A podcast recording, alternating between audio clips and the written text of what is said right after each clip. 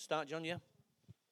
I want to look at restoring purity in the vine this morning. We want to keep on our course and our direction of going from clean to pure.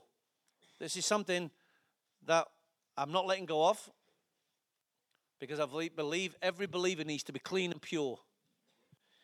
And normally, this time of the year, a preacher comes and he's telling you about the goals for the year. But that, hey, this is our goal. This is our goal. Keeping clean and pure before God. This is our goal. Don't need a management slogan. I don't need you to, to talk about vision to get you hyper. You're going to get when you go back to work, you're going to get all that.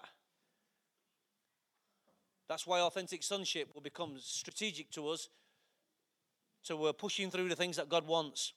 But last series, uh, we talked about from in clean to pure. We looked at the of uh, following a specific highway leading to Zion. We said that your Christianity is either a heart walk, do you remember, or it's a hard walk. So many Christians have got a hard walk when they should be having a heart walk. Your Christianity is not a walk of flesh, it's a walk of the heart. God's doing a work in, uh, in your heart so that you walk out what He's working in. Amen? And we, real, we looked at on this pathway called holiness, but when you head on that pathway to holiness, you discover all kinds of things inside your own heart. You, you discover all kind of attitudes, obstacles, things that you don't like about yourself that God keeps reminding you of. Has anybody ever felt that? And God won't let go until you give in. He will ignore, he will let you go for a while because he will not violate your free will. But God keeps pursuing me because I keep pursuing him. And God sees that with me and with many of you that if you if he can speak to you, then there's a good there's a good place that I should say it's good um, what's the word I'm looking for? Good likelihood that God can do something with your life. Some people heard God once, that's all they ever heard him. But God's been doing a work on our hearts for many of us, and um, because He wants us to pursue this walk of holiness and life and purity. There's one thing, can you imagine how, how different the world would look if purity was in the church or in the streets? Can you imagine that? Imagine a generation, young generation. You wouldn't have half of that stuff on a Friday night where the police have to get involved with binge drinking sexuality. Can you imagine how different Africa would look? Can you imagine all around the world, India, where AIDS has been infecting people? Can you imagine what our world will look like if there was purity in people's hearts? It would be a completely different world than what we understand it as now. There was in our last series we looked at a man called King uh, Sennacherib. He was a he was a king who lied. And he came and he delivered the word of the Lord, so he said, but he lied. God didn't say it. So he, he's speaking like God said it, but it wasn't. And Hezekiah was challenged in his heart do I believe him or don't I believe him? So he consults the prophet, and the prophet says, Don't listen to him. But in our walk of holiness, you will hear many voices challenging you. And straight away, uh, Sennacherib says, What are you basing your confidence on, Hezekiah? And there's a voice that comes to challenge your faith. You can't just say, Well, greater faith, greater provision, greater protection, because there'll come a voice challenging what you believe. That's why it has to be more than just a phrase. There will be a voice. Even that voice may have even come this morning. Oh, here they go again. I've heard him saying, I expected him to throw some new words out this morning. See, that's the voice. That's a voice already. It stifled any, any opportunity of getting faith inside you. It's already attacked you.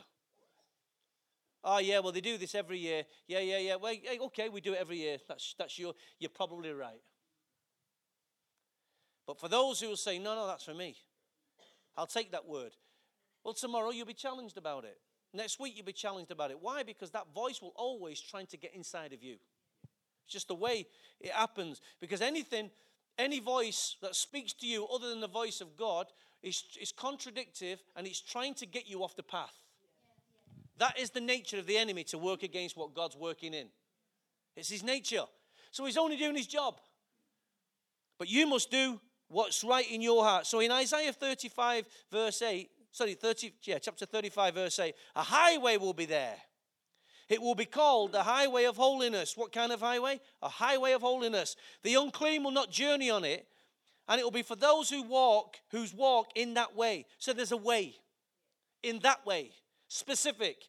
No wicked fools, sorry, wicked fools will not go about it. So there's a place there that when you get into this highway of holiness, you begin to leave the dross behind. You're in a place and a position where certain things no longer attack you. Do you understand that? But getting to that place, all hell comes against you.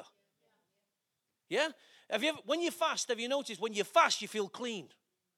You feel really clean. You feel the holiest you've ever felt. Why? Because at that moment you pursued and pushed and you felt you've come to a place. But then within the in that next week, very quickly, your flesh starts to take over again and different voices come back. That's why fasting is very good because it cleans the heart, cleans the conscience before God. I remember when we did our seven day fast, I said, uh, 28 days, to say, I remember saying to Phil, I don't want to stop because I feel like if I stop, I backslid. Now, that's just me enjoying the place where I was. I didn't backslide, but that's how I felt. I felt I'd reached a place where I'd never felt so clean before. Am I my own here? that's the place where God wants us to be. But in Isaiah 62, verse 10, here we see some effort has to be put into it. Pass through. Pass through. So now he's, he's saying, look, you've got to do something to get onto this highway. Pass through, pass through the gates. Prepare the way for the people. Build up, build up. See, straight, twice he says pass through, twice he says build up. Remove the stones, raise the banner for the nations. Now, watch how this goes. Ready? You as individual, pass through. You as the individual has to break through your containment and limitations. You as your as an individual have to pass through your uncleanliness to get to purity. You have to confront some issues, and that way is narrow. It's a narrow gate. Okay? You won't find the masses going through it. But God wants you to go through it. That's why God always shows you the way. He says, Tony, let's, let's just take an example smoking. Smoking is not good for you. We know that naturally. But God says, no, for you, it's not good. It's going to kill you. Far quicker than you realize. This is the way. So God shows you a specific way, a specific gate to go through to get off that habit. Do you understand what I'm saying? So now you wrestle with that, saying, "Well, actually, I like smoking. I haven't got the willpower." Da da da da da da da da. But when you actually say, "God, this is what happened in my life when I couldn't stop smoking," and I said, to "God, I really need to get this off my life. God says, Now that's the sound I like. Now you're now you want it. Now you want what I want. So then God opened the gate for me, and he prayed right, I prayed right there, and that night I'd never smoked another cigarette. That was 27 and a half years ago. Wow. Because I came into alignment with what he wanted. Because I wrestled with it for months and months and months and months, kept trying, kept trying, failing, failing, failing. So one day I said, Lord, this is what you want for my life. I'm going for it. Came off my life straight away. There's a pathway, says Tony, it's the gateway. You're going to go through it? Okay, pass through, pass through. Now, when I pass through that, can you imagine if I'm a pastor and I'm still smoking? Can you imagine that? So instead of when I'm greeting you outside the door, I'm having a, a fag, shaking your hands, stinking the place out. Can you imagine that? You'd say, hypocrite, how can he be behind there and smoking? Would you not? So, this is the pathway for my life because to get where I am now, I've got to go through certain gates. To get through where you're going in your destiny, you've got to go through certain gates. You've got to pass through some stuff, Oh, or you'll never get to where God's taking you. Hello? You've got to see that what you're struggling with now is small comparison to where you're going. Hello? What you're dealing with right now is only one issue, but it's not. But if you can get through it and see where it's leading, you'd grasp it a lot quicker. Then he says, pass through. In other words, your trials, your temptations. It's a very narrow path, but it's one that you've got to walk on. Then he says this prepare the way. So you pass through, and as you pass through some stuff, you prepare the way for others to follow. Amen? So, in other words, you have to pass through some things so you can then lead and teach and show others. Now, I can show others how God can break nicotine off your life. So, if he can break nicotine, he can break drugs. If he can break drugs, he can break alcohol. If he can break alcohol, he can break sex addiction. If he can break that, he can break anything. I just need an experience in one area to believe him, to see that there's a pathway opened up now. There's a lot, far much more he can do. Yes? Just one area. If he can touch you in one area, it's just a demonstration of his power can touch you in many other areas. So, what you pass through, you then prepare the way. What you prepare the way, then he says, build up what? Didn't say build up the path. He says, now we're going from path to highway. You're moving from a path to a highway now. This is so important. Now, God is now beginning to do a unique work with you on this highway. A highway as he's building his kingdom highway within your life. It's a kingdom now he's building.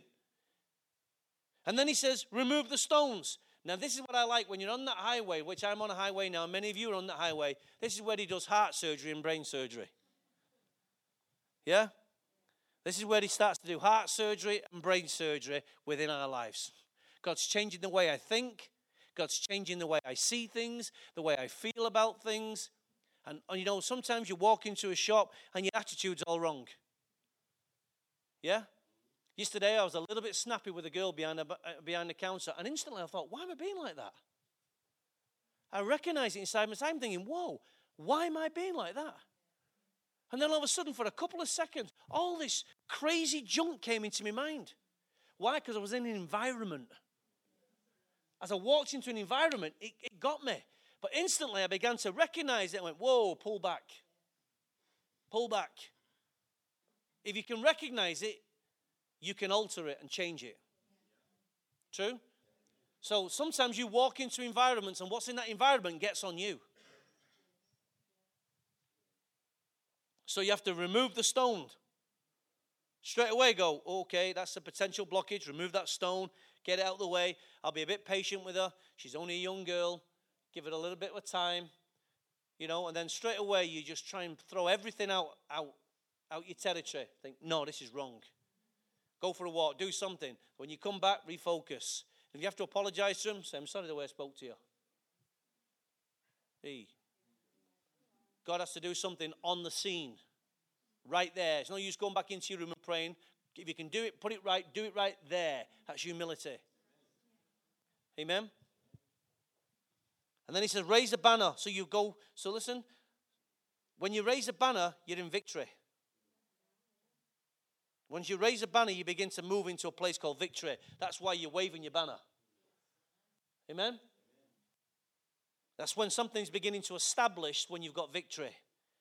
Within you, like your righteousness, your purity. Wave a banner. I'm cleaning that area. Hey, hallelujah. People might say, well, you're, you're dirty in other areas. Hey, but I'm cleaning this area. I'll celebrate where the area I am clean. I'll celebrate my purity. I'll celebrate my celibacy. Whatever I'm cleaning, celebrate it, wave it. If you can get victory in an area, wave it. Because that's where the enemy will want to put a voice in your mind to lower your standards so you don't have victory. Then you've got defeat. Then you go down and down and down and down. Well, at one time you had victory and enjoyed the peace of God, now you've got misery. So you've got to keep. So straight away it starts with one person, then it moves to people, then it moves to nations. It starts with me, pass through. What I pass through, personally pass through, I open up for others. So now my cleanliness, my purity affects other people. So now these people. I've gone from me to people to nations. Now, you don't see the link sometimes between you and nations, but you might see the link between you and other people. You might see the link between you and your family, your children. That's an obvious one. You might see the link between you and your people, people in your factory or your office. But you have a direct link to nations. Now let's think of this for a minute. Let's just use my life for one second. I'm here. I've got to pass through some stuff, and I'll, show, I'll t- talk to you about that in a minute. You've got to pass through some stuff. Why now I pass through some stuff, and I'm pass and am passing through some stuff because I'm, I'm like you. I'm going through some stuff. Nations are here. Nations are in. Now, this is only a small gathering of the nations, but we will have more nations. But it started with one man. One man becoming clean, dealing with, letting God deal with his heart, and then it affects people, so you show people how to live, and then the nations start coming. There's example right in here. This church wasn't always multicultural. Once upon a time, this church was prejudiced, but they didn't know it. Once upon a time. Once upon a time, we were arrogant, but we never admitted it. But God's worked on our hearts. We're not those people anymore. And now, because God's moved us onto this highway, the nations are beginning to come.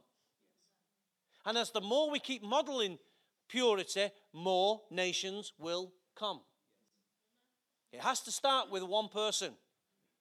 Now, you see, you think, well, it's all right, you're the pastor. How do you know where you work you can't influence nations? Our country is multicultural. You're working with people who are not necessarily an indigenous to our nation, right? So the more people you can reach by your life, the more people you can reach. So if we can start thinking like that, we can touch nations with this purity. We can touch nations, literally change nations. You think, well, how can we change nations? You're in a queue one day. This is practical. Different cultures queue differently, don't they? Have you noticed that? Like, when we say queue differently, we mean you don't queue at all. True? The British seem to stand in a queue. There's order. It's part of the empire. There's order. But then all of a sudden, other cultures come straight in. Well, and you go, "Why? hang on a minute, Jimmy. I've been here two, two minutes. Flesh. And you think it's your right. But guess what? Because they had a different culture, they thought it was their right as well. So two rights don't make a right, do they? So, but if you can show your attitude, you can say, excuse me, excuse me. I, know, I don't know if you're new to the country. You might not want to say that, but maybe not. You can say, excuse me, I have been queuing here, but it's okay. It's okay, I'm just letting you know. Leave it with them. See if they've got a conscience. If they don't have a conscience, leave it. If they've got a conscience, they might say, Oh, I'm sorry. Right. It'll test your it'll test you. Now I don't even notice, but most of them can't drive. And they drove on the other side of the road. So car rage is something which is common. How are you going to react? Oh, I love this stuff. God makes change so practical. You only have to drive down Rusholme to see that most of them have borrowed a license for the weekend.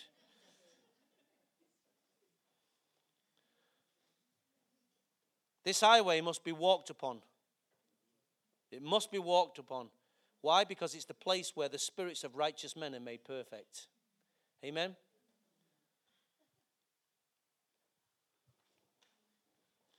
Ephesians chapter 2, verse 8 For it is by grace we have been saved. Yeah? Through faith. And this is not from yourself, it is a gift of God, not by works, so that no one can boast. For we are God's workmanship, created in Christ Jesus to do good works, which God prepared in advance for us to do. How many of you believe that? Well, when we begin this journey of going from clean to pure, we must define our starting point. We must define the starting point. And our starting point is that God did everything for us. God did everything for you. He gave you the gift of faith to believe in salvation.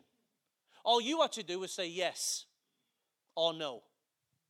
He gave you this work. It was a gift of faith by His grace, by the gift of faith. He gives you this so that you can't boast, okay? So God did everything, is that right? So you're starting from a place where your father made you clean. He did everything, right? So he made us clean, he made us righteous, he, he stands us before the Father, he gives us access into the heaven. But to go before his throne requires purity. And that now means that your habits, your sin, your habits, your constant sins habits, because you have them, your attitudes now have to change. So you came to the cross just as you are. But now you don't come to the throne room that way. You come before the throne clean, pure. Who will ascend the hill of the Lord? He who has clean hands and a pure heart. So if you don't have clean hands and a pure heart, who's to say you're going to ascend? We have to understand how we came so that we can change now the way we constantly keep going before Him. We cannot stay the same. We cannot stay the same. Your carnal nature must die. If you want to know whether you've still got a nature, like I say, stand in a queue or let a car cut right across you, see what nature comes up. True? See what nature. Or if someone cheats you out of your change, going to go back and give her a piece of my mind. She shortchanged me. Well, just see. It's okay. We'll just see. In Matthew 13, the enemy doesn't want you building a highway. He does not want you, you building a highway of holiness or purity in your life. Why? So, he doesn't want it so much that he begins to sow things into your heart. He'll sow thoughts, he'll sow all kinds of things in your hearts because he does not want you pursuing this pathway. And in Matthew 13, listen to what he says. Listen then to what the parable of the sower means. When anyone hears the message about the kingdom, now the kingdom is the issue. The kingdom is the issue. What you don't understand, you cannot enter in. What you understand, you can lay hold of. This is why Paul prays, I pray that the eyes of your heart and the understanding, you understand what you've entered into. Do you understand this? So he says this the message, if you don't, if anyone hears the message about the kingdom, this morning you're hearing a message of the kingdom. Right now, I am speaking a message of the kingdom. But some of you will not understand it. So, what you don't understand, the enemy steals from you. Do you, do you understand this? What you don't understand, it's like when you're at school and the teacher's teaching something, you think, I ain't got a clue. And then they give you homework. How do you do the homework when you don't understand? right? And then you make all the excuses why you couldn't hand your homework in. And you think it's better to do detention than to give the homework. So you find other ways of getting around it. That was my life. I remember once being in a class and I'm giving it that look, and she says, she looks at me, she spots me, and she says, You haven't got a clue what I've just said, have you? No, yeah, yeah, yeah, of course I do. She, she read me like a book. So he says, the message about the kingdom and does not understand it, the evil one comes and snatches away what was sown in his heart. So, what you don't understand right now is being, the evil one will come and snatch it away. Can you see that? This is the seed sown along the path. Before you get on the highway, you've got to travel the path. The one who received the seed that fell on rocky places is the man who hears the word and at once receives it with joy. But since he has no root, he only lasts a short time. How many Christian fireworks have we seen? This morning, some of you will catch the word provision. Yeah, yeah, yeah, yeah, that's me, that's me, that's me. Oh, and straight away, the enemy will steal it. Then he says this he only lasts a short time. Why? Because he's not willing to pass through. He's not willing to pass through it. When trouble or persecution comes because of the word, he quickly falls away. The one who received the seed that fell among the thorns is the man who hears the word, but the worries of this life and the deceitfulness of wealth choke it, making it unfruitful. So his provision, his protection, and his progress, he goes a different way. Seen it? And he gets choked. That's the challenge that faces you this year. Will you go another way or will you do it God's way? But the seed will get choked if you go the other way. If you try and do everything in your strength, you will get choked. This parable teaches us this. It didn't happen to one man, it's a parable about what, how the laws of life work. Yes? This is not about one man. This is a parable explaining to us how the world works. When you follow down certain paths, these are the things what happen to us. You get choked and you quickly fall away. The thorns of this world. But the worries of this life and the deceitfulness of wealth choke it and make it unfruitful. But the one who received the seed that fell on good soil is the man who hears the word and understands it he produces a crop yielding 160, 30 times what was sown. This is a person who removes the obstacles in his life. This is the one that lets the Holy Ghost work with him on the path. Yeah?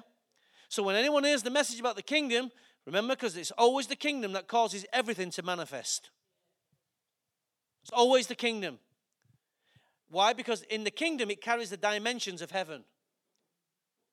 The kingdom carries the dimensions of heaven. So Matthew 6:10 says, "Let your kingdom come, let your will be done where? On earth as it is in heaven." So God wants the heavens and the earth to become one in you. He doesn't want a separation. The heavens are not always over there. Shouldn't always be there. They should be, res- uh, res- should be, be residing in your life.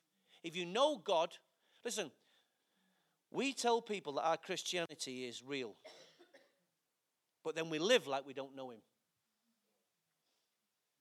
We tell people that God can do anything, but you've not seen a miracle. We tell God that we tell people that God can change all people's habits, but you keep your habits. And so we're telling people that things that we have not yet tapped into. But the things that you tap into, you watch how convincing you are when you've touched something and you tell people. We haven't got the great suggestion, we've got the great gospel. We've got the great commission.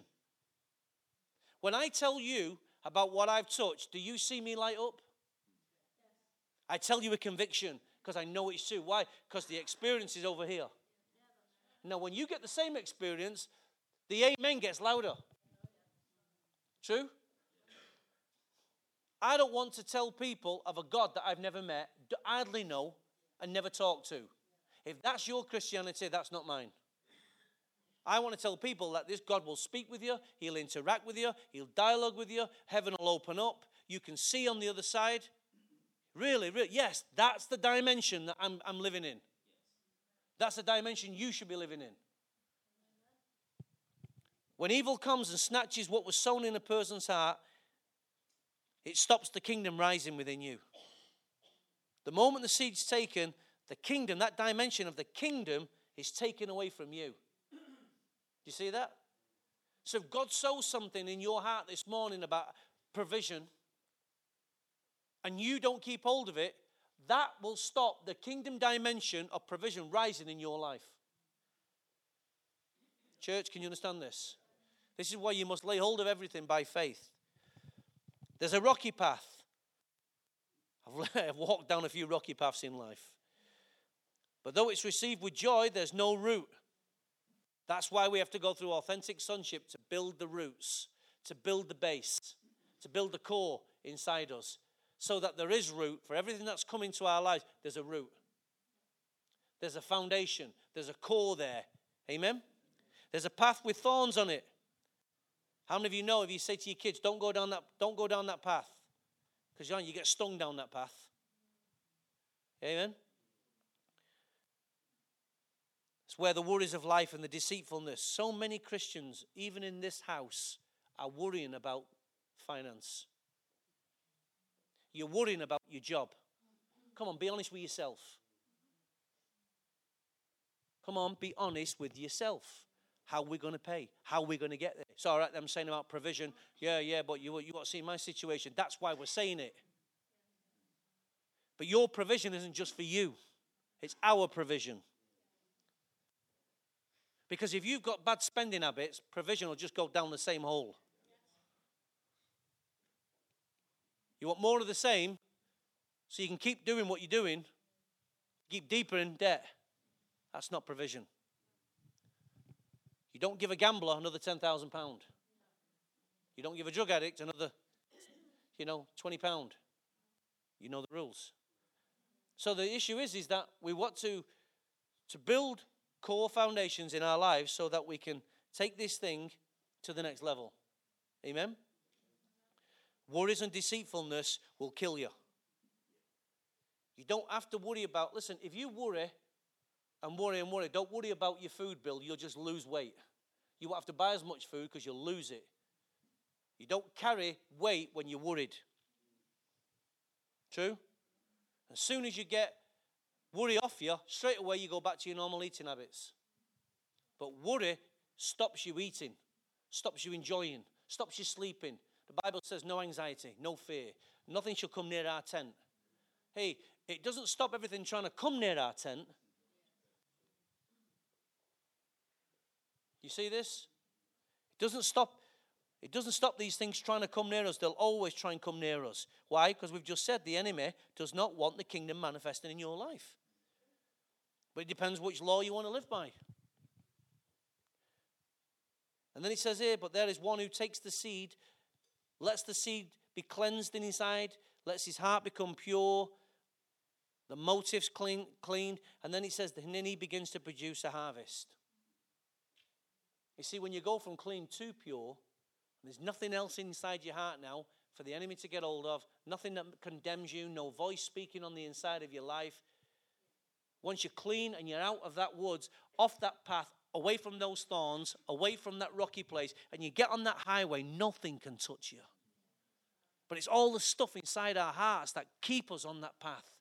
The habits, the, the conscience, the, the attitudes, the, all that nature keeps us going down this path, the path called struggle.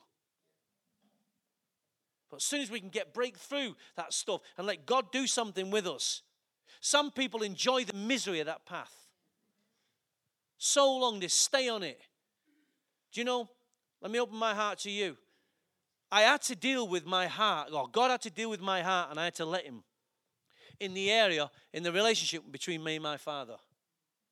Fathering is such a massive, massive, massive issue in today's society. Now, I had a dad that provided for me, loved me, never went without a meal, never went without shoes, so he provided for me. But it was the emotional connection that I didn't have. Because the emotion connection is what sets a boy in order, sets a woman in order, a young girl in order. The way a father interacts with his daughter, and the, or the way he interacts with his, his son, or the way the mother interacts with the kids. It's what formulates the emotions within us. And then at a certain age, once it's broke, it's broke. And then we just manifest in our lives. We can never be loved. We're never at peace. We've got all kinds of things go on. But this issue between me and my dad was a serious issue because it caused me to be angry. Caused me, his words was, uh, I, I never had self esteem. I never had right standing. I never felt appreciated, acknowledged. But I didn't know that at the time, but it all just felt like a knot inside. I didn't have expressions for it like I've got now. And I remember fighting it, fighting it, wanting to kill him.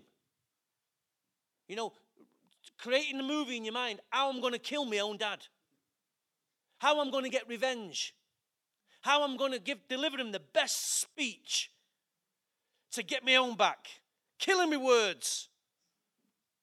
Anybody been there? And when my, when my dad divorced my mum or had an affair, that just it just intensified.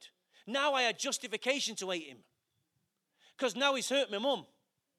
And I could see the way it was hurting my mum, which just gave me more ammunition. Let me go and give him a good hiding. Because now I felt I was a man, I could fight him. Seriously. Because my dad was six foot odd. And I thought, you know, I could never, I can't have him. Now I can have him.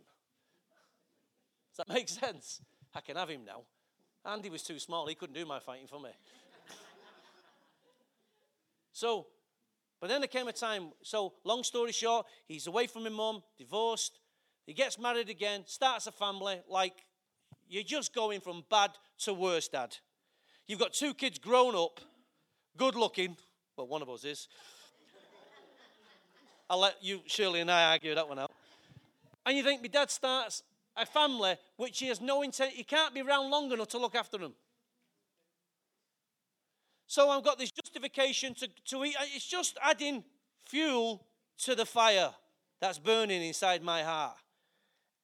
Don't talk with him for a couple of years, and all of a sudden, he just turns up. Now, he knocks on the door. And I'm coming downstairs, and the secretary of the church that time said, There's a man at the door, and he looks like a tramp. That was the words. So I comes downstairs thinking he's after money.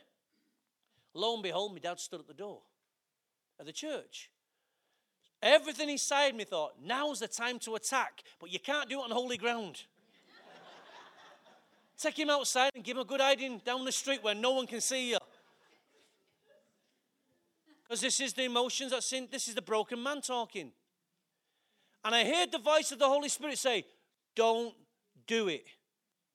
But Lord, just let me do it. Just turn, turn your back, Lord. Revenge is sweet. I can repent afterwards. Don't do it. In the midst of pain, I can hear the voice say, Don't do it. So you've got to embrace him now. So now we go upstairs, sat in the back room. My secretary's looking at me and saying, Who is it? Who is it? Who is it? Who is it? It's my dad.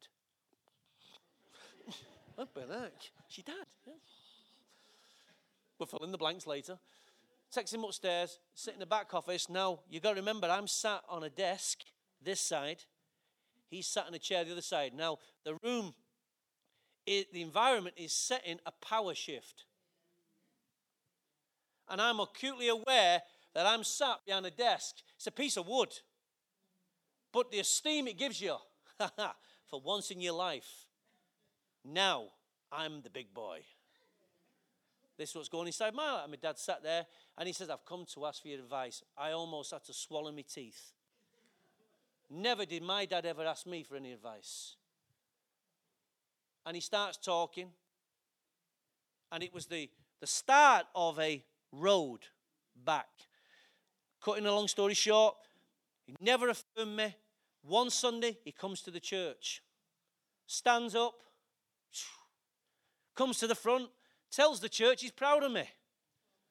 It's like, now you're killing me. Now I've got no reason to smack your face in. Because now you're telling me you're proud of me. And it's like, you know what that does to someone when you've not heard those words? And it's like, God, this is not fair. You're doing it public. You're doing it public. It's not right. But all the time, God's working in my heart. Tony, don't do it. Don't do it. Go the next, go the next distance. Go on the go on the mark. Sorry, go on go on the highway.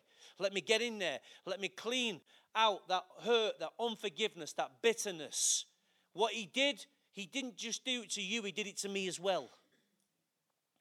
I took the sins of the world. I can take him. But can I have the sin and the aggravation and the pain and the turmoil that's in you? Can I have that as well? But I was saved. Why do I need any more forgiveness? I don't need cleaning. I'm clean. He says, Yeah, but you're not pure. So I have to let God in, deal with my heart. It's the most vulnerable you ever have to be. But you have to be transparent with the Holy Ghost. Why? Because you guys were in the background. What I personally push in through, I can lead you into. But I didn't think like that at the time. Now I can talk to anyone about fathering issues. Why? Because I passed through that stuff and now I'm pure in that area. I can tell you what it'll do to your life. I can tell you there's only one loser. Why let somebody else who did so many things to you ruin the rest of your life? Because that's what will happen. There's only one loser, and it's you. You get hurt, you get mingled, mangled, you get distraught inside. Why? Because you can never put right what you want to put right your way. God says, That's right, Tony, it's not your way, it's my way. So you have to go through it. So when he tells me he's proud of me, it's like, Oh, God, Dad, don't do that in front of the church. I've now got to embrace you. He said, That's right. That's right. This is my way. This is the highway. I had to embrace the world. My son had to do the same thing. I did it public. So then we build the relationship to the point where there's peace, there's purity, Everything's in the relationship. And only God can do this. When my dad died, he died in, on his own in the house, and I was the one who went into the house and found him. But the difference is, is when my father died, I didn't feel pain. I felt joy. Not because he died, I felt joy that God had completed the circle. I'd, I'd been pure in that area before he died. My issues were sorted out before he died. Can you imagine if he died? I'd been wrestling. God, I should have said that to him. God, we should have said that. And then I lived with regret and remorse. But God completed the circle in my life. So when I find him in that state, and it's not a nice state when someone's been dead for three days, two or three days. But it's, I just saw the hand of God in it all. How he stands from a tramp to now I'm holding him in my hands, looking down at him. He's dead. But everything's dead inside me. Not because I, I refuse to feel, I felt joy that God had completed the circle. Now, you can't think like that if God hasn't done a work in your life. I tell you, it's a powerful thing. This highway cost you.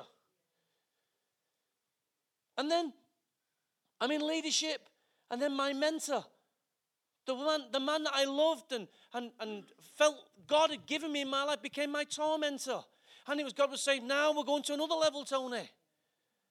And when all that stuff broke through and uh, my mum had died, my father had died, and now the church is against you. And it's just like one thing after another. And it's like, you're doing a quick work here, Lord, but it feels like it's forever. And then God says to me, I'm in Spain, write him a letter. You're joking.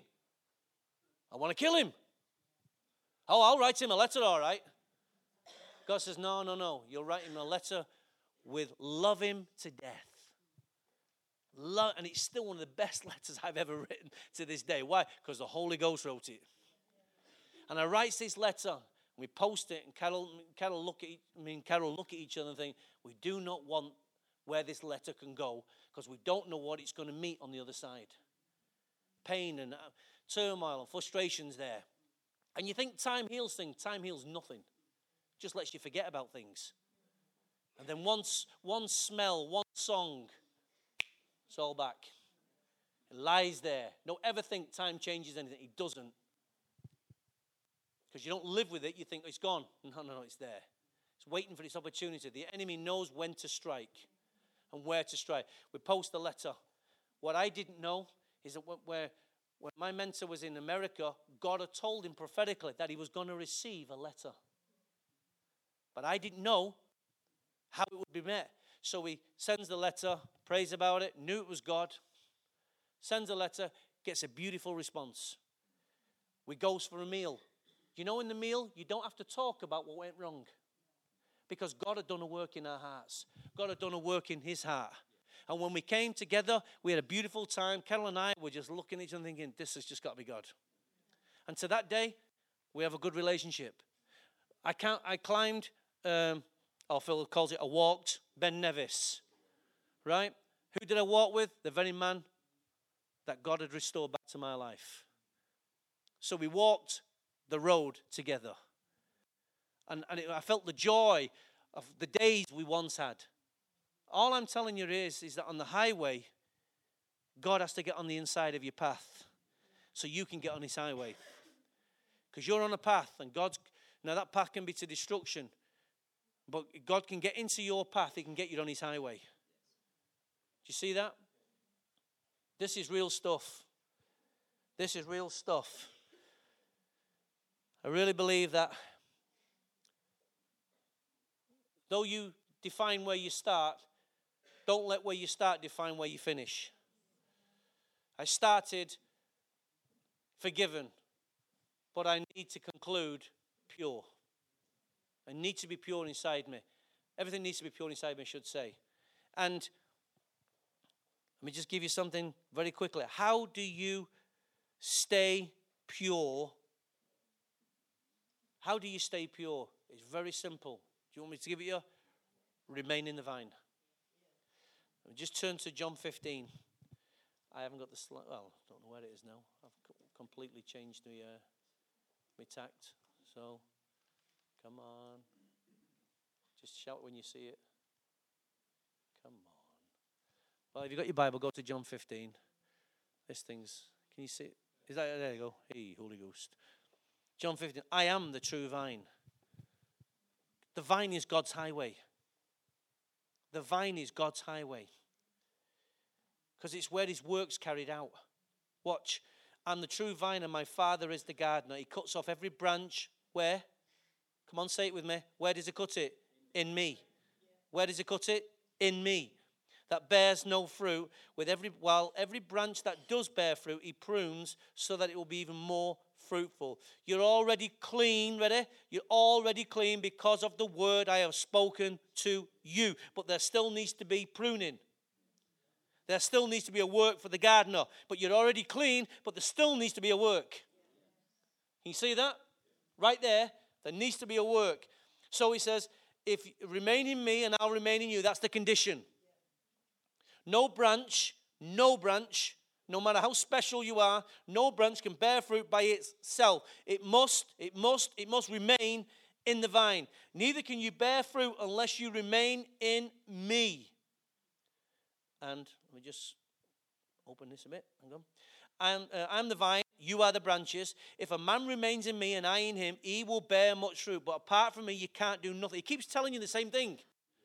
If anyone does not remain in me, he's like a branch that is thrown away and withers. Such branches are picked up, thrown into the fire, and burn. If you remain in me and my words remain in you, ask whatever you wish, and it will be given to you. This is to my Father's glory that you bear much fruit, showing yourself to be my disciple. In the previous scripture I read about the thorns, I didn't read the next scripture that I was going to take to you, but it talks about in the end days how the, the thorns and the thistles, or the wheats and the tares, are side by side. So, right now, let's just say Phil's a wheat and Carol's a tare, right?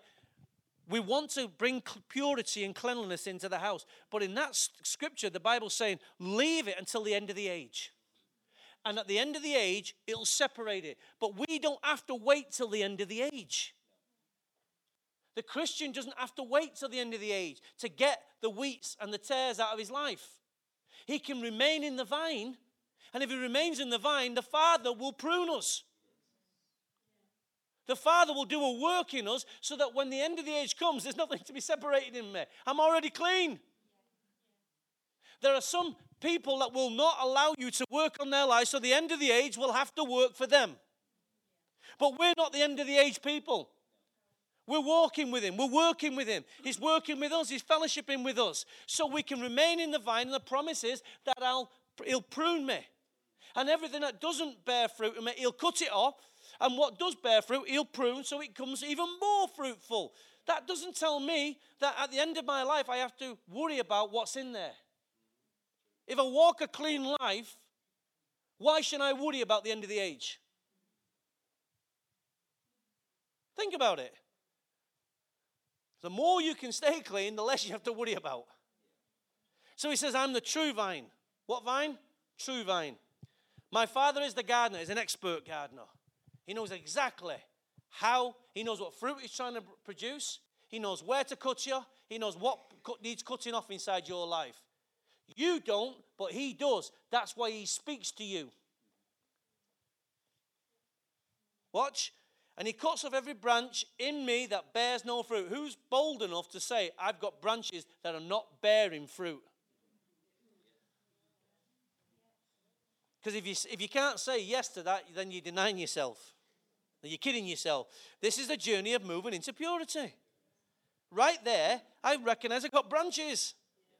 So I need to put an olive branch out to God. Give him something to work with. Oh, don't, don't, don't prune it, it's hurting, it's hurting. Of course it hurts. Of course it hurts. Forgive your father. Oh, let's, let's try another one, Lord. I don't like that one. Forgive your father. Forgive your father. No, I've got rights to kill him. Forgive your father. Yeah, but look what he's done to my mum. Forgive your father. Yeah, but look what he's done to our Shirley. Forgive your father. But look what he's done to me. Look what he said to me. Shut up, Tony. Forgive your father. How clear do I need to make it? Forgive. That was a branch that needed pruning. Well, he didn't need pruning, he need cutting off. So now, so now, when it's pruned, it's bore fruit in that area. Now, anytime I allow myself to think about the areas I never got as a kid, guess what? I'll produce something else. I have to be completely peaceful with my relationship with my dad. There was areas that didn't work out, acknowledged. But guess what? They're gone. Forgiveness said they're gone, they don't matter anymore. I don't have to I don't have to put them into my sons. My sons don't have to carry the scar or the second generation pain. My sons are free from that. I interact with my sons differently the way my dad interacted with me. That's so important. Why? Because that's, that's evidence that you've cut it off. A new behavior starts. So, you're already clean because of the word I've spoken to you. So, we've got some element of cleanliness, but we want to go to purity. Amen? So, you're already clean because the word I spoke to you. Through the receiving of salvation, God's word is heaven's cleaning agent. God's word is heaven's cleaning agent. It won't stop until it's cleared your heart purified your heart. Are you getting the picture, church? We're going for something here. We won't stop. We won't stop until God's got it all out. And then he says, Remain in me, and I'll remain in you. That's all we want. God, we want you to come. We want you to live. He said, Remain in me, Tony. Get the church to remain in me, and I'll remain in them. That's the promise. That's the promise. It's not sweat. We don't have to labor for it. Just stay there. Be convinced about what we're working out. This is referring to God's word, for unless God's word remains in us, we'll never bear fruit. My father is the gardener. Your father is the gardener. And you know what? He went right down to the root in my heart. With my father and my mentor, he went right down to the very root and he cut it out. And he went, Tony, this will never cause you any more problem. And you know what? It's beautiful to be clean in that area. And now, now when I talk to the men about man up, and I talked to them about fathering, how much more leverage do you think that gives me? Now, I know that every son has a problem with his father. I know that. But I also know every son has a problem with his father in some area or not. So I let the Holy Spirit speak to the men. Now, I've got an opportunity to go and speak to some men from a church that I've never been to before. Right? Phil's been there before. Now it's my turn. I was surprised and I thought, God, you're doing something. You're doing something. So I have an opportunity. Now I'm going to talk to them about manning up, facing this whole area of fathering, purity, clean. Get it out there. Why? Because I feel that this is my strength. I can talk to them without any pain. I can cross them over into this dimension where they can be clean and pure in this area. I'm so glad what started with me is now affecting others. And now it's going to move to nations. Church, go for it. Stay clean, stay pure, sort your issues out. Let God sort your issues out for you.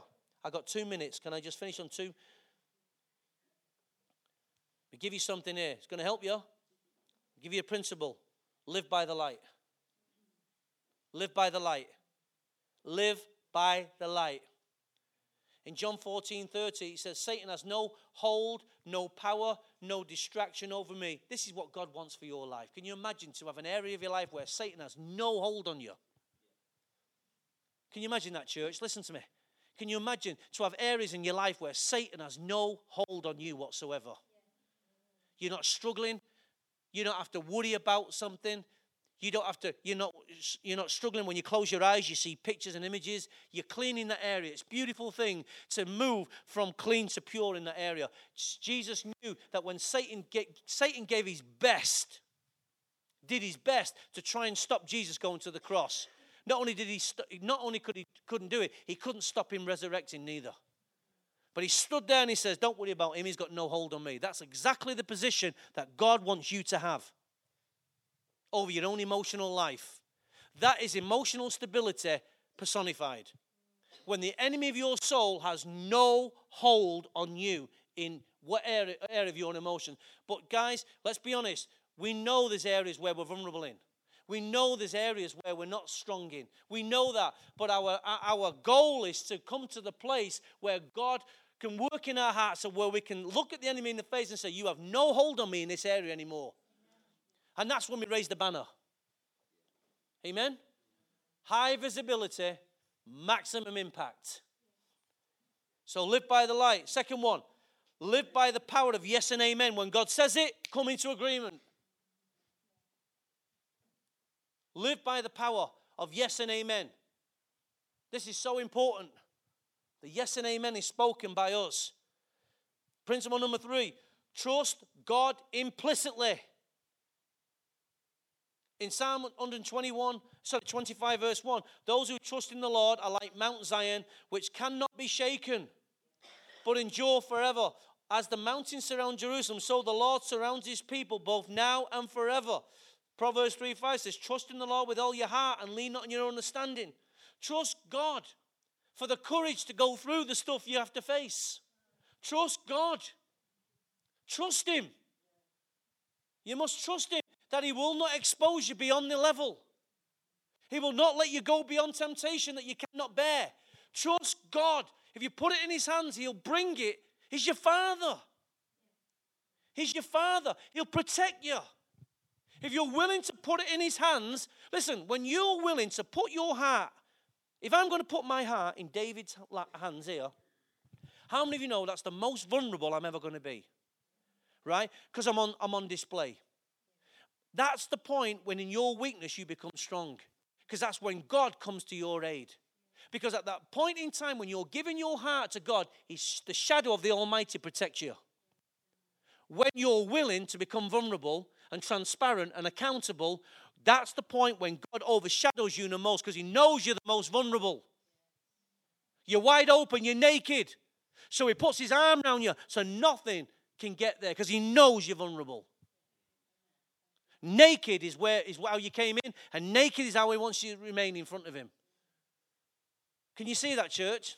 When you when you give when you're giving your life out to God, you listen. When you give your life to God and you, and you get all the issues out your heart, you're doing it with other people. You're not just doing it in your own prayer time because you need the help.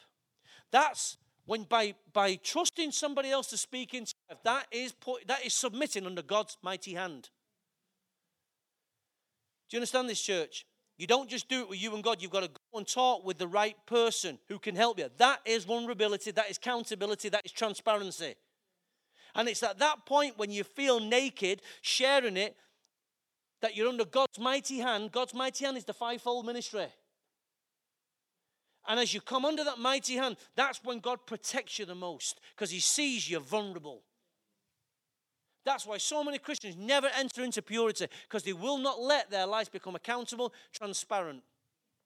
Oh, I tell you, I'm so glad I'm on this side. So glad. Number four embrace restoration. Embrace it. Don't fight your pain forever. Embrace the restoration. Whatever it takes, go through it. Whether it's the letter, whether it's taking your father upstairs and sitting behind the table and acknowledging some things, whether it's allowing him to come to the front of the church and put his arm around you and say what he says. Embrace restoration.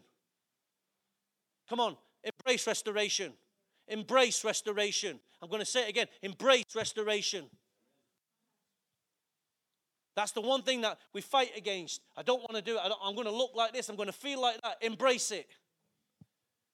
Be bold enough to embrace what needs to be dealt with.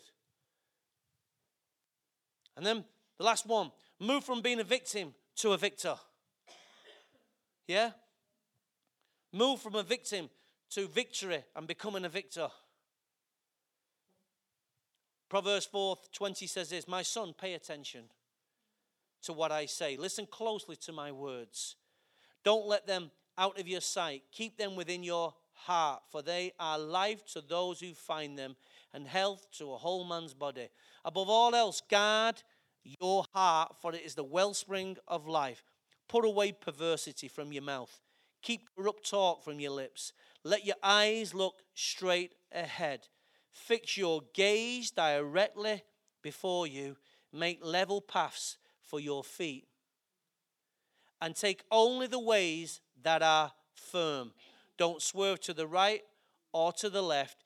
Keep your foot from evil. Wow. My sons and daughters, if Christ was speaking to you now, which he is, he would address you as my sons and daughters. And he would say, Pay attention. Listen to my words. Listen to my words. He'd look in your eyes. And he'd look into, uh, I can do this with Carol because she's obviously mine. Look, in, he'd look in her eyes and he'd say, I see the pain. I see the level of abuse. I see the level of hurt and distrust. And he'd look right into her eyes and he'd say, Trust me. He'd say, Embrace, embrace restoration. Let me cut off all the branches that are not bearing. Listen to me, church. Listen to me. Let me cut off the branches. Let me go deep inside your heart. Let me prune your very heart. I see you hurting, my daughter. It hurts me to see you hurting. So let me go in there and deal with it. This is God's heart to us. Only God can speak like God. Only God can be God. It hurts God to see you hurting. It hurts you. It hurts Him. Please, please pay attention to His words. You know, one prayer is not going to fix what years have destroyed. That's why restoration is a process. It starts with a decision today to embrace restoration. It starts with a decision today to embrace the process of me needing fixing. It could be your father, it could be your mother, it could be your children, be anything. But I know in this room there are hurting people. And I, and I know enough to know that hurting people hurt people. And we've hurted, we've, we've hurt in, in many, many areas, but we don't, not all hurt is, is destructive. We can learn from some hurt and move on. But the deep seated hurt is deep seated because it's never been dealt with. And that's why it's deep. And it runs through the very emotions of our life, it cuts years of our life. We don't realize it. People die early in life and get sickness and diseases because of unforgiveness. It releases all kind of toxins into our body. Unforgiveness does that. That's why God says choose life. Choose health. Walk in this way. Stay on the path that's only firm. Let's choose the firm path. Let's stand to our feet.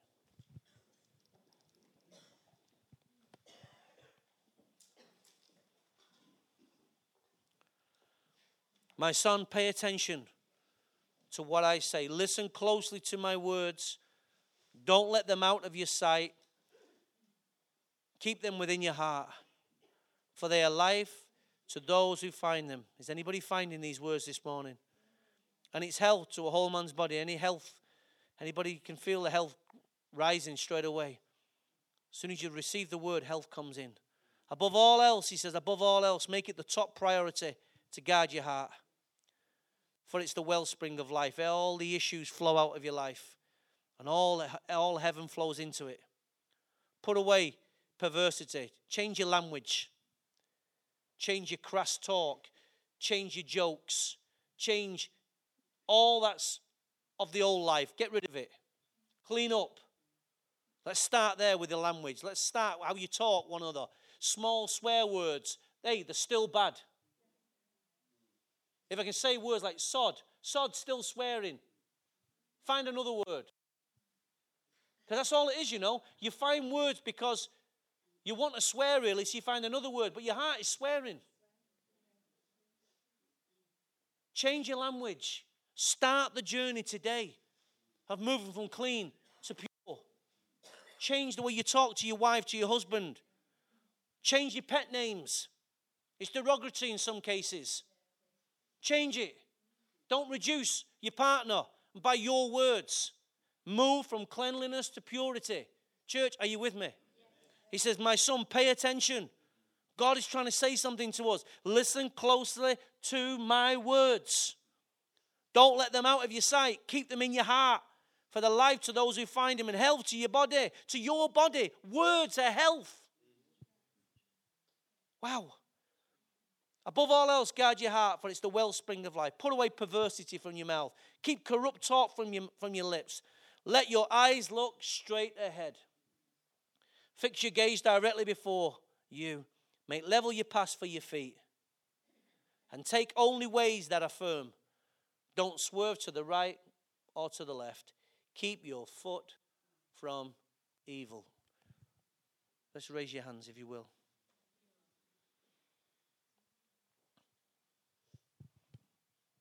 I dealt with two fathers when I had my issue. I dealt with my natural father and my spiritual father, my heavenly father, I should say. And then I had an issue in my spiritual life with my pastor, my mentor. So I've dealt with issues in my spiritual and my physical life, my emotional life. Two areas that can for sure mess you up.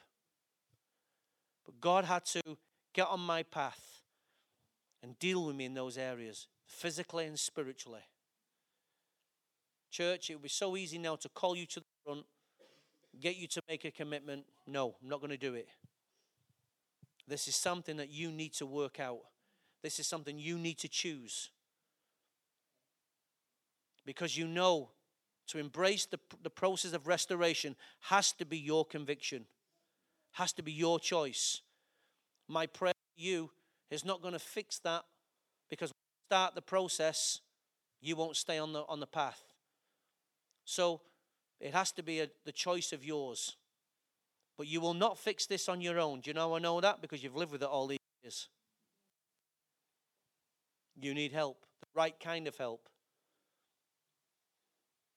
You willing to let go of it is the start of your help. So this morning, I pray right now in the Spirit. I ask Father for a release, a release in the heavenly realms, a, heat, a release in the soul. I open up the heavens and I open up the earth, oh God, so that heaven can invade the earth. Lord, the days of heaven are going to kiss this church. They're going to kiss the life of every believer in this room. So, Father, this morning we invite heaven. Come on, invite heaven right now into your life. In those areas where you know that you're, you're aware of, invite heaven right now. Come on, begin to talk to the Lord. Invite Him. Activate your spirit, open your mouth, speak into those areas. One prayer is not going to work, work from me. You have to invite and acknowledge heaven right now, needs to come into that area. Right now, invite heaven. Say, Heaven, let there be light. Let there be light.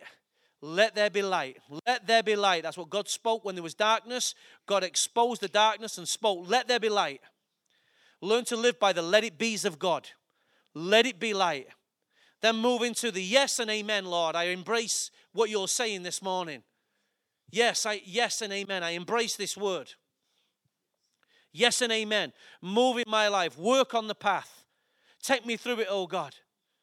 Oh, mighty God. Mighty God. Oh, mighty God. Work on the, on the principle of remaining in the vine. I'm going to remain in the vine. Oh, right now. Yes, Lord, I'm going to remain in the vine. Righteousness, Lord.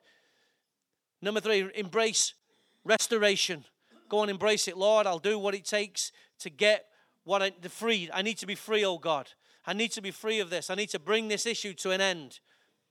Oh, I'm going to move from being a victim to a victor. I'm going to raise my banner. Lord, help me raise my banner in this area. Help me raise a banner. Come on, church. Some of you got a flag when you should be waving a banner. Your banner declares you're free. Your banner declares something very, very personal to you. Let your banner be raised. A flag can have somebody else's slogan on it, but a banner has yours. I am free, no more a victim. I'm a victor. I've entered Zion. Heaven's touched my life. I'm pure. I'm clean in that area. Let your banner dictate what you, let your banner say what you want it to say. Oh, mighty God. Father, be willing to go and do something about it. Or you'll have to wait for another sermon to make you cry, only to stay in your, in your, your pit longer. Sermons are not meant to make you cry. Oh, Father, we want you in our hearts, Lord. Keep the heavens open. We, sat, we started this morning by saying, Keep the heavens open. Lord, let the river flow. Let the river flow in this house this morning. In Jesus' name. Hey. Hallelujah. Amen. Amen.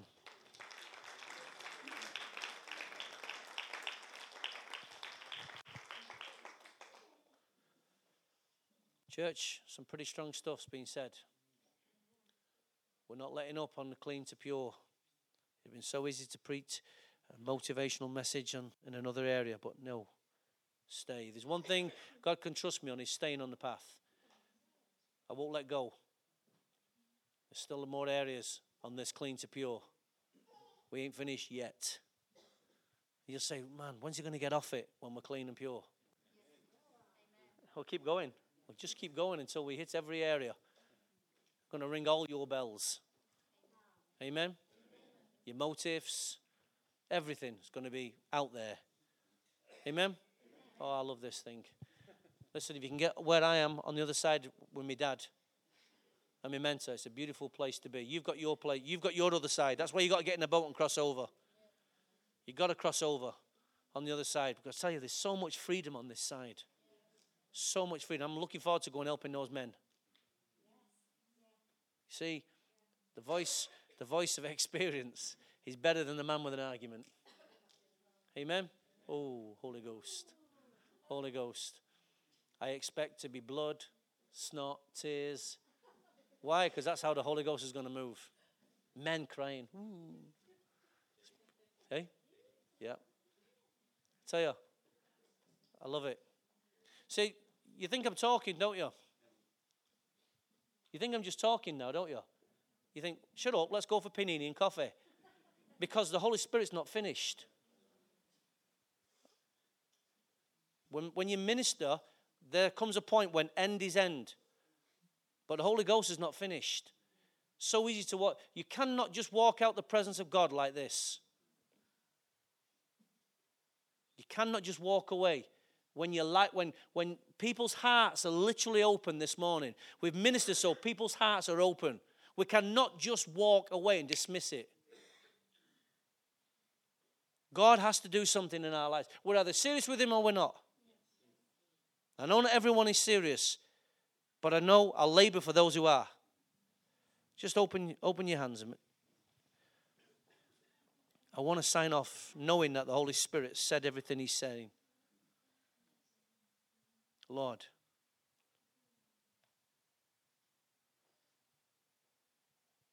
we want your work in this area, Lord. We said keep the heavens open.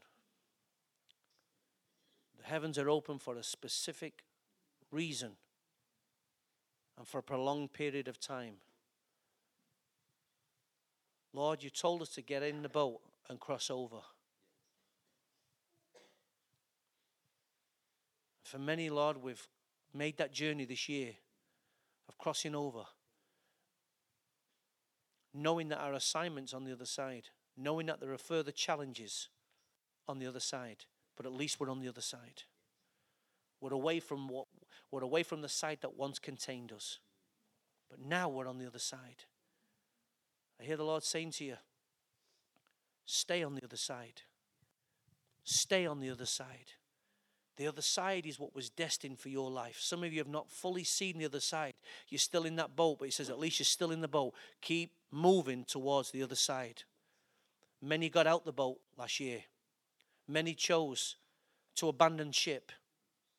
Many chose to stay on the side, never, never mind getting in the ship. He said, but many of you stayed and did what, what I asked you to do. Many of you got in the boat and you went through the winds, you went through the storm, but you stayed in the boat.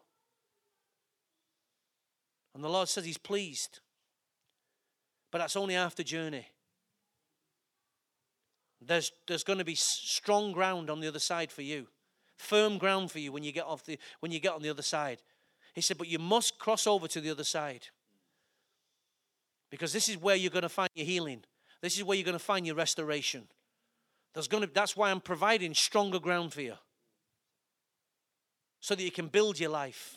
So that you can enjoy the peace. So you can enjoy protection. So you can enjoy provision. So you can enjoy progress. My desire is for you to have all those things.